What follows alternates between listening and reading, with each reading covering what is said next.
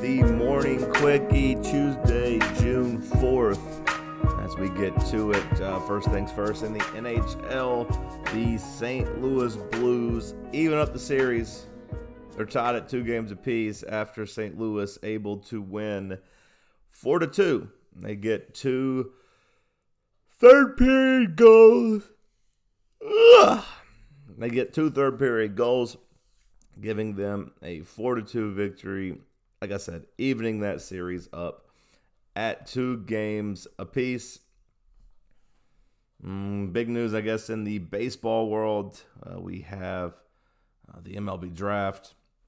We have the Baltimore Orioles selecting Oregon State switch hitting catcher Adley Rutschman with the number one pick in the MLB draft. The Royals select high school shortstop Bobby Witt Jr., son of former big leaguer Bobby Witt. It's the first time in history that a father son have gone in the top five. So the Braves picked number nine overall, and they took Shea Langeliers, a catcher out of Baylor. That was their first round selection. They then had a, uh, I guess, the 21st pick and took Braden Shewmake. Shoemaker, I don't know, uh, uh, contact hitter, whatever, shortstop, third baseman out of Texas A&M. Those were the Braves' two first round picks. A little bit of NFL news as ex Bucks defensive tackle Gerald McCoy. Gerald McCoy uh, was released kind of surprisingly by Tampa. He was kind of went on a tour deciding on who he wanted to play for. He kept saying he wanted to play for a contender and he ends up signing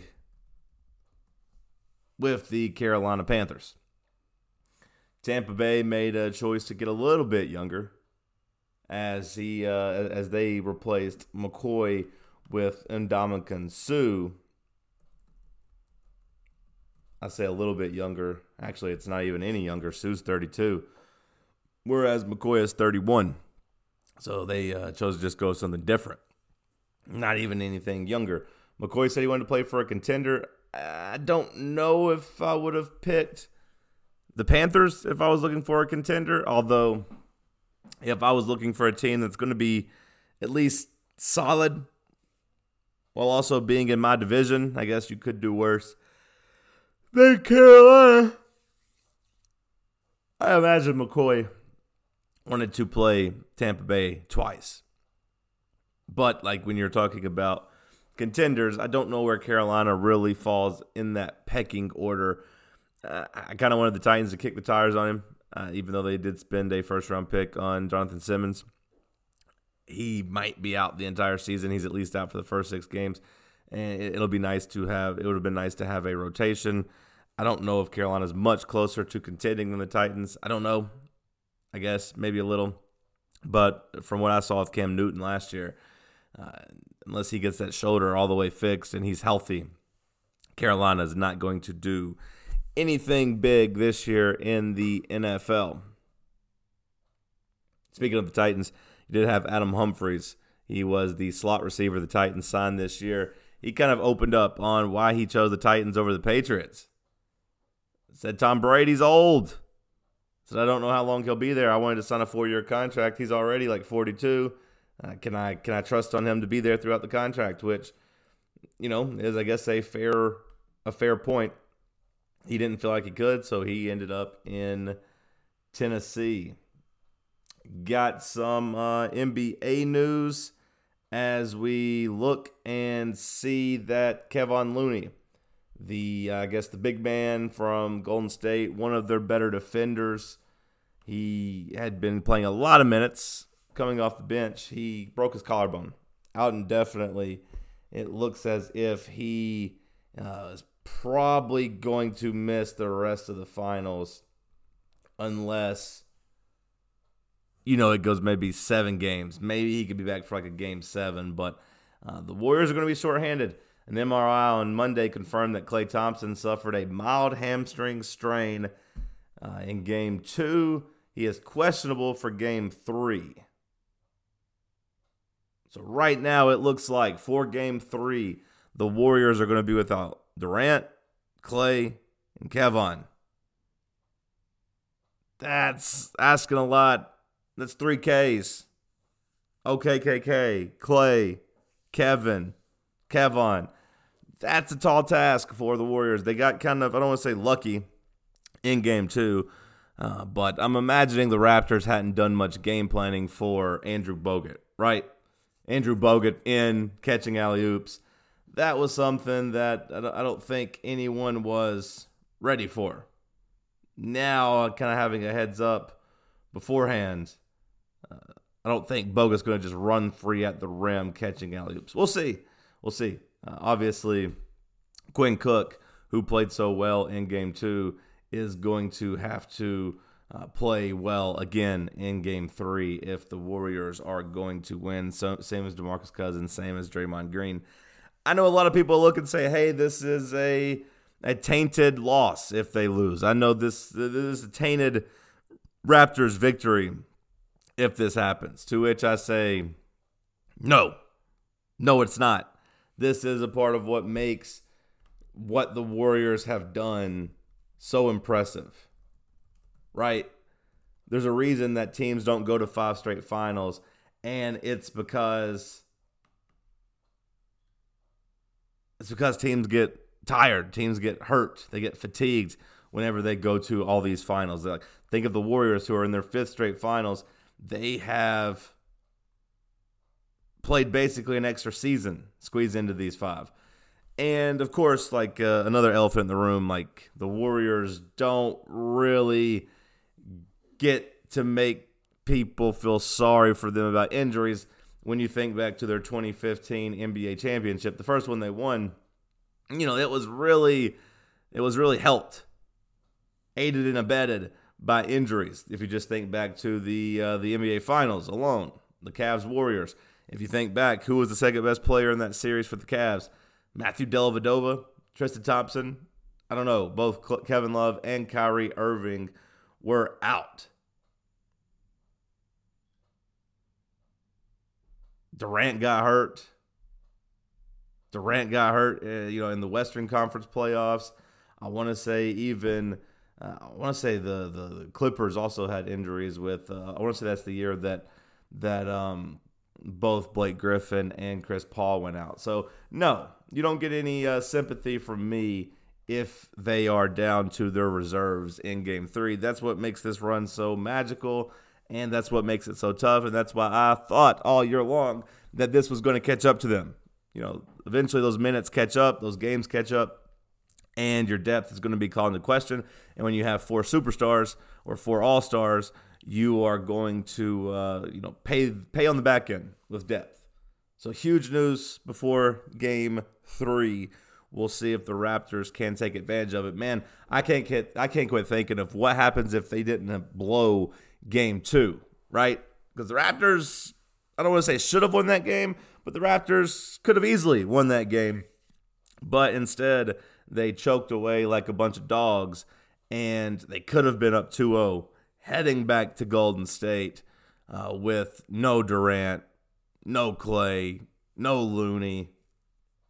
Instead, they uh, are hoping they can still home court advantage back in this series.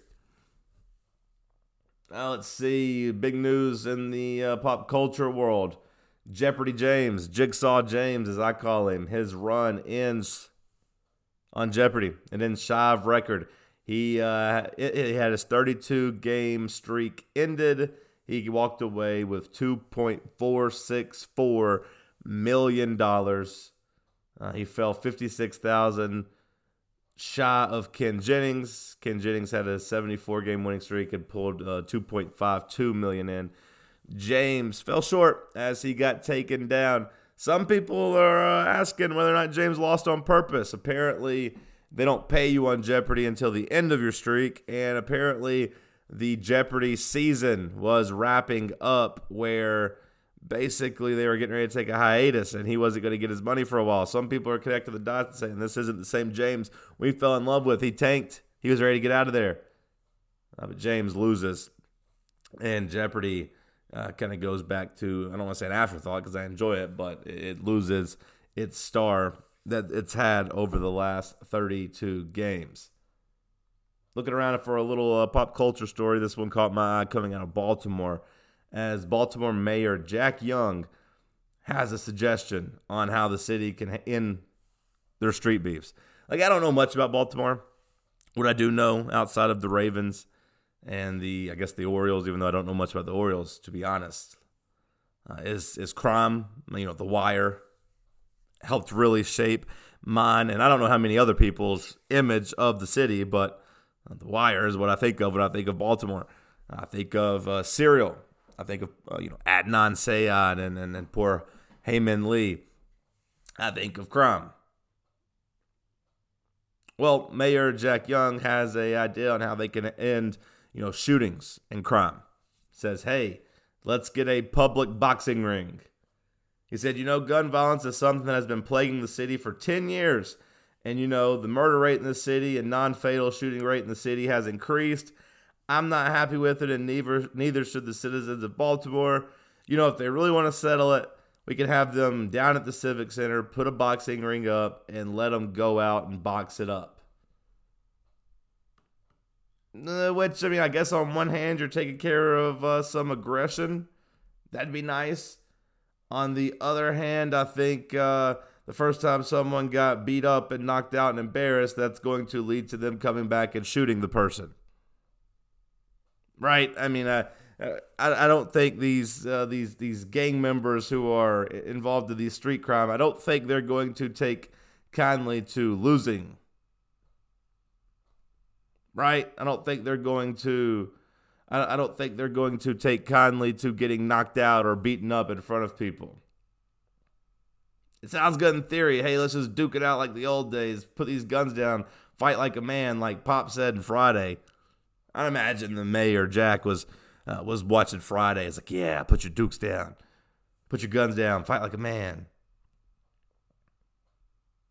Sounds good in theory. Uh, first someone got embarrassed, I'd imagine the shootout uh, would be back on. Big story coming out of the, uh, the, the the tech world. Huge story as we end the morning quickie.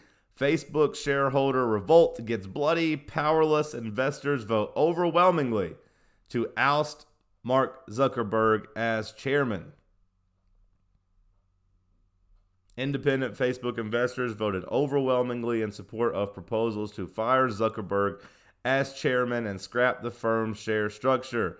According to the results of votes at Facebook's annual shareholder meeting last week, 68% of outside investors want the company to hire an independent chairman.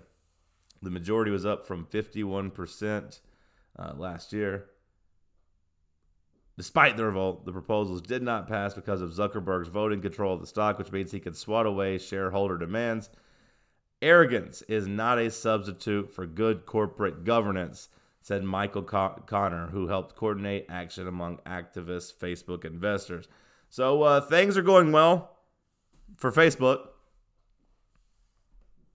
Zuckerberg's still in control, but the open majority you know, up from 51%, we're all the way up to what, 68% of people outside the company want new leadership.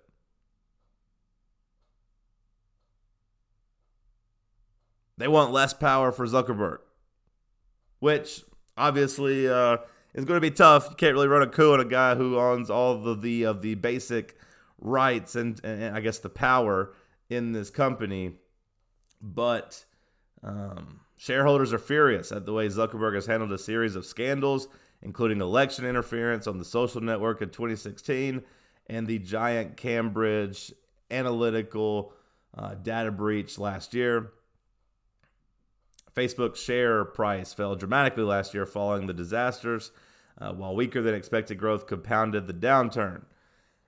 The stock is full, uh, still not fully recovered after hitting a high of $217.50 per share on July 25th last year. Shares plunged 7.5%, all the way down to $164.15 on Monday, following news of a potential antitrust investigation. So things are going well for Facebook.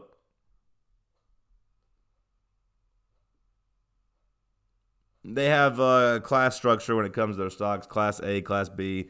Uh, people own more, uh, the classes own more votes.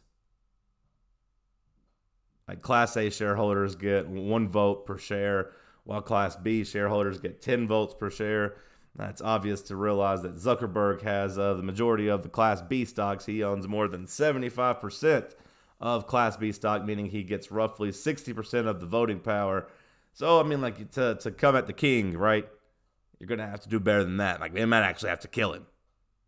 I mean, I'm not advocating for it. I don't want to see him die. I'm just saying, like, imagine Zuckerberg, uh, his robot ass is thinking, if you want to take this company from me, you have to take it from my cold, dead hands, right? I mean, you could picture him saying that.